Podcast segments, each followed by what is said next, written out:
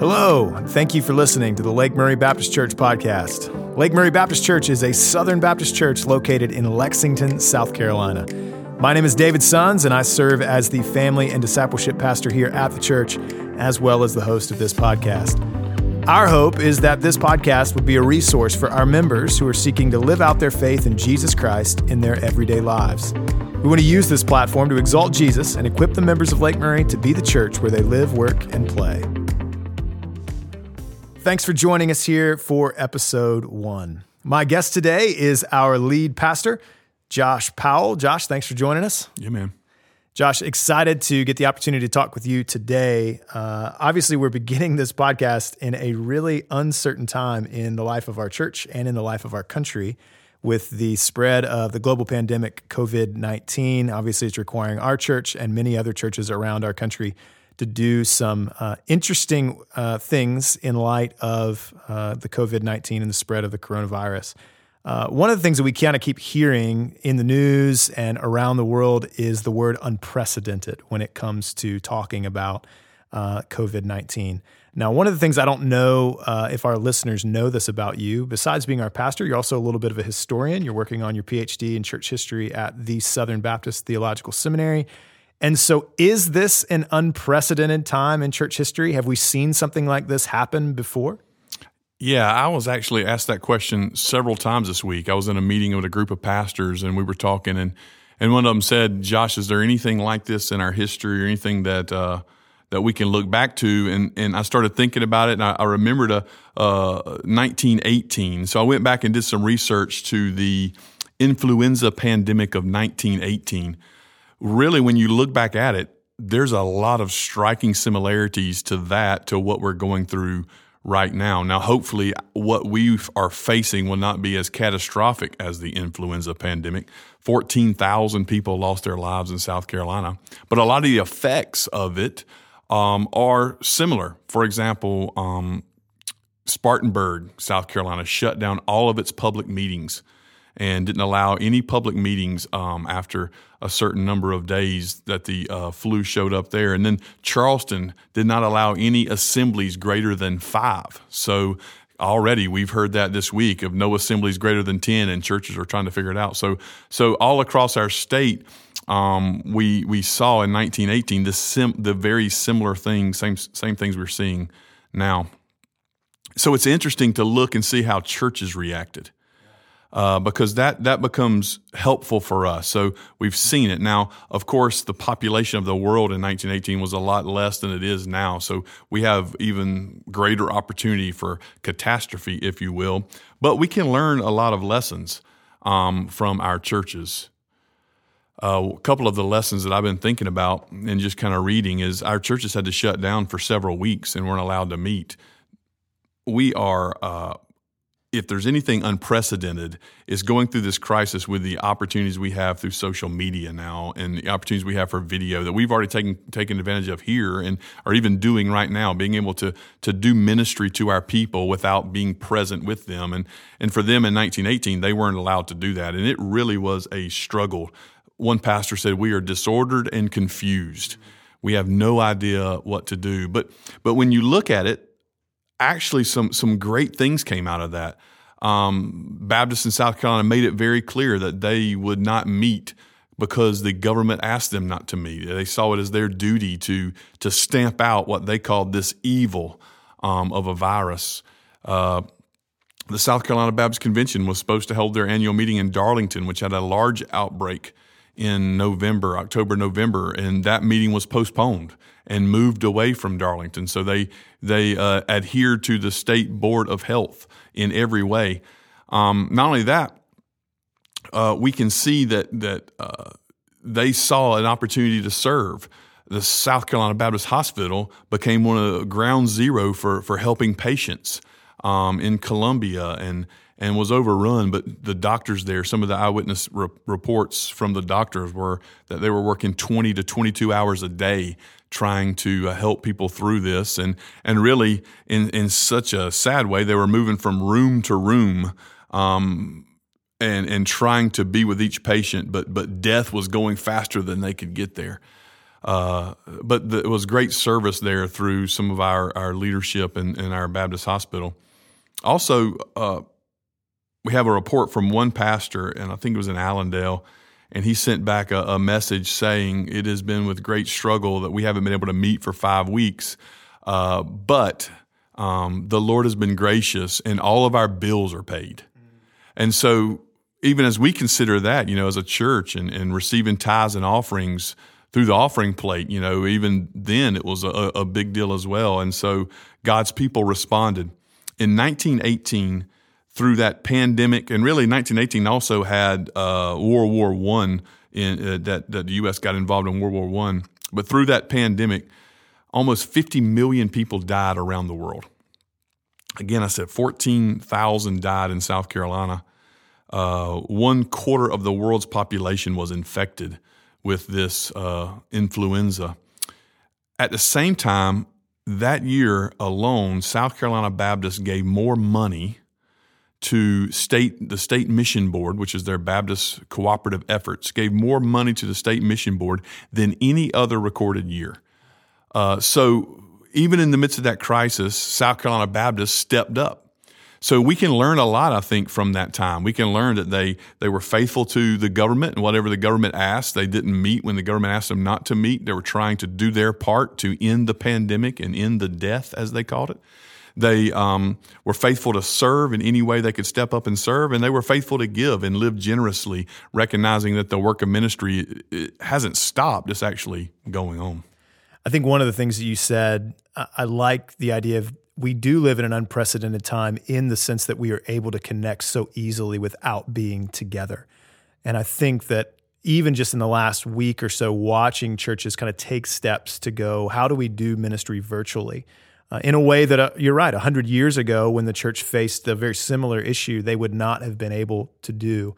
Um, but the Lord, in His grace and His common grace to us, has allowed us to live in an age where we are able to be uh, present together virtually, even if we're not present together physically. And, and just to kind of go back to one of the things that you said, uh, again, I think everybody's responding to this pandemic a little differently. Um, it seems to be now where where we sit today that most people are beginning to take it seriously. However, churches have been required to make some difficult decisions in light of this, um, uh, particularly the decision to say we're going to close our doors for a couple weeks and not allow public gatherings. One of the things that I've seen here is kind of a pitting fear and faith. Uh, some people would look at churches that are closing their doors and saying is this a move out of fear? Don't don't we shouldn't we trust the Lord here and and not be uh, uh, fearful of what this could be to to, to shutter the gatherings for a couple weeks? Um, but I think in your and I's conversation, what we actually see is that churches that are doing this are actually moving in a, in a faithful way. Uh, and so, so how can we kind of answer that question of fear versus faith, and how are churches being faithful in taking some of the actions that they're taking? Yeah, and I think this is important. And, and all of this goes back to definitions for us. So often we get very lazy in our language, and it's fine because we understand it in context. But, but we say we're going to church and we think of it as a physical place. And what this is causing us to do, and we've seen this all over social media and everything else, is, is the church is not a building. And the church is not located in just a single place. While we at Lake Murray Baptist Church is a local expression of that universal church, we exist as a people. And so, uh, just as we saw in 1918, churches weren't able to meet for, for up to two months without any real connection. At the same time, the church survived.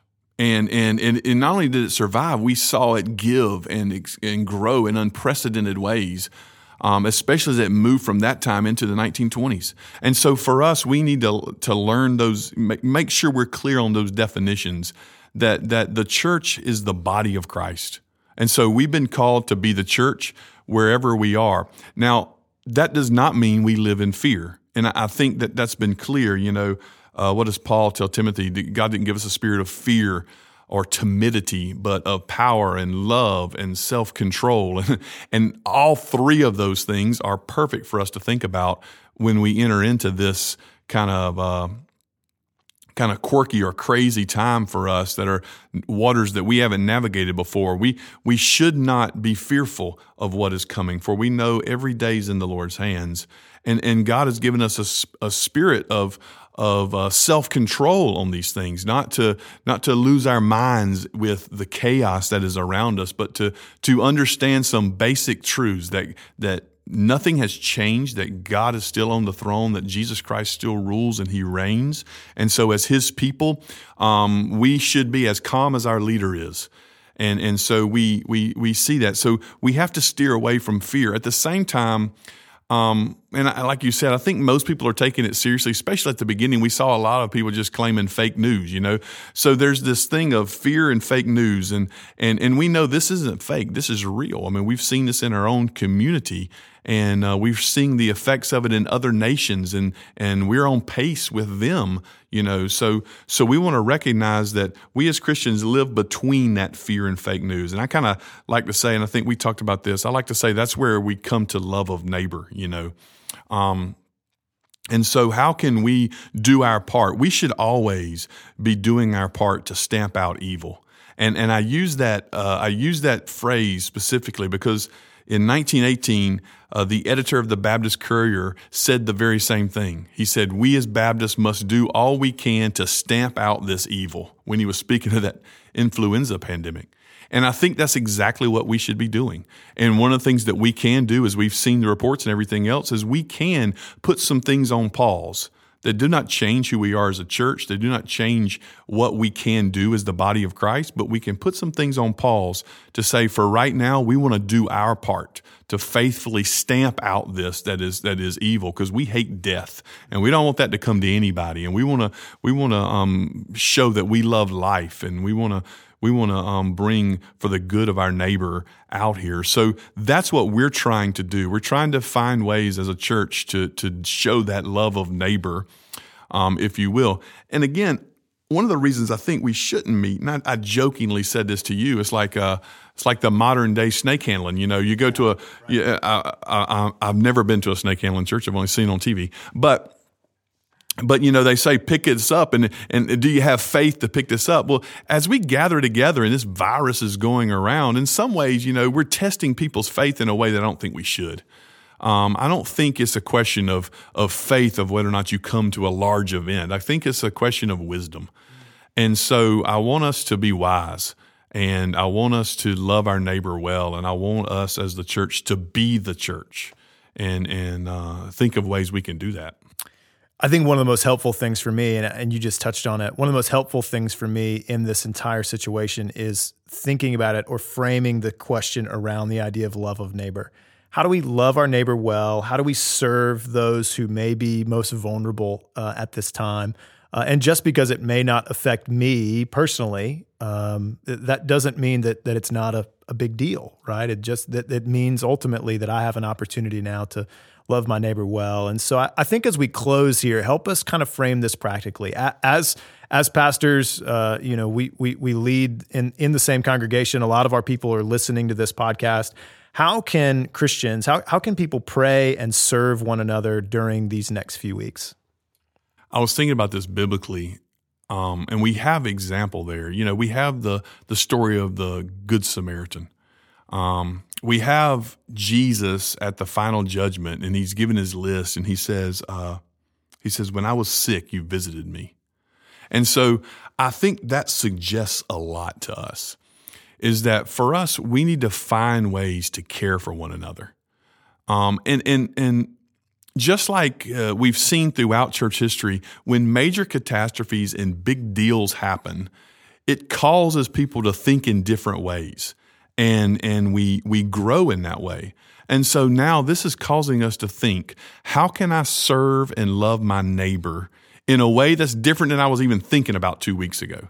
How can I serve and care for them when God has shown us that a good neighbor crosses the road and cares for that one? You know what I'm saying? Or or when we're sick, we visit. Now, don't get me wrong. I don't think we should walk up into you know a, a coronavirus infested house and do something. But goes I, back to wisdom. That's right. Yeah. It goes back to wisdom. But I do think I do think that that we can find ways to reach out in our media world and just the invention of the telephone allows us to have personal contact with someone who is our neighbor without having physical contact. And and and so we have so many opportunities now i think to reach out to neighbors. We should call on those around us. We should call our loved ones, our older people in our church, and see how they are doing. We should check in on our neighbors. Some people we probably have never met, but now we're in this interesting time that we can reach out to them.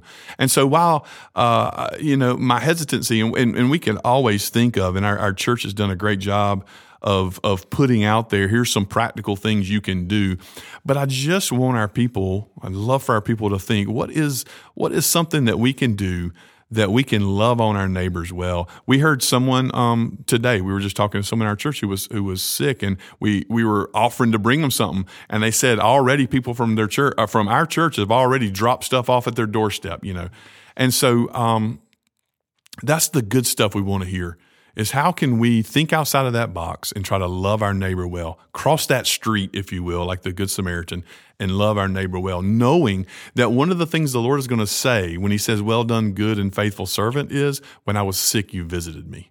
And so, how can we do that and do that well? Um, in any way that it is happening, we'd love to hear from our people on it. Yeah. Yeah. I, I think that too, you know, that's such a good way for us to begin to think about these times that we're living in is how do we love our neighbor well and and then what specific ways can we do that and one of the ways that i think we love our neighbor well is some of the things we've already heard you know stay home when you're sick mm-hmm. wa- right. wash your hands try to do your best to you know uh, uh, add a little bit of distance in between yourself when you're out in public right. even those little things they they seem really simple but they are a way for us to say hey we care about our neighbor. We we don't want to see people get sick. We don't want to see this trans the transmission of this virus continue in the in the way that it's been doing. And so I think it is important for people to to think about others, to consider others more significant than mm-hmm. themselves in this situation. Um, and that's that's the way I look at us not being able to meet together as the body of Christ.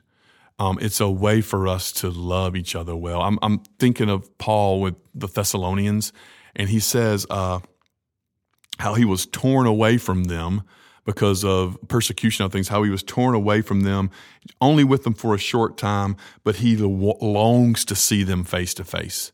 I think during this time, it should be right that, that this, this is hard because we want to be with our brothers and sisters in Christ. Um, we want to gather together, and that is right. And I cannot wait for that time when we are able to get back together. At the same time, this is loving each other well um, stamping out what is evil, as our Baptist said before us. And so we want to consider it that way. I think that's so good and such a good place for us to finish this first episode. Josh, thanks so much for being with us. Absolutely. And a special thank you to you, the members of Lake Murray Baptist Church, and to all of our listeners. Remember, this podcast and the other ministries of Lake Murray Baptist Church are brought to you by the generous tithes and offerings of our church membership.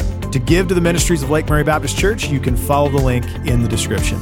For more information about Lake Murray Baptist Church, you can always visit our church website, www.lakemurraybc.org. Remember to subscribe to this podcast. By subscribing, you'll be notified whenever a new pod is posted.